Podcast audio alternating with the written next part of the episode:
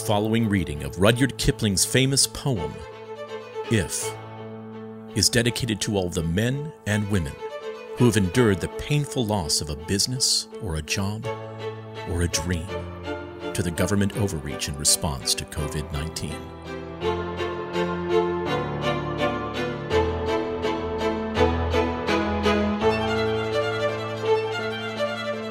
If by Rudyard Kipling.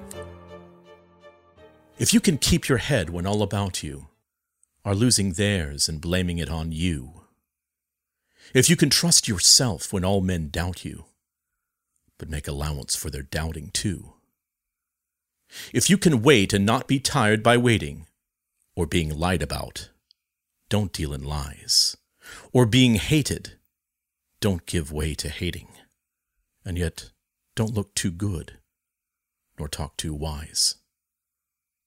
If you can dream and not make dreams your master, if you can think and not make thoughts your aim, if you can meet with triumph and disaster and treat those two impostors just the same, if you can bear to hear the truth you've spoken, twisted by knaves to make a trap for fools, or watch the things you gave your life to, broken and stoop and build build 'em up with worn out tools. If you can make one heap of all your winnings and risk it on one turn of pitch and toss, and lose, and start again at your beginnings, and never breathe a word about your loss. If you can force your heart and nerve and sinew to serve your turn long after they are gone, and so hold on when there is nothing in you except the will which says to them, Hold on. If you can talk with crowds and keep your virtue, or walk with kings, nor lose the common touch.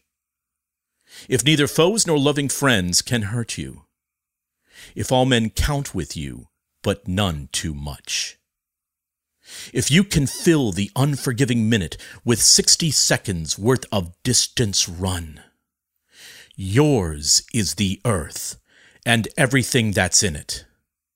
And which is more, you'll be a man, my son.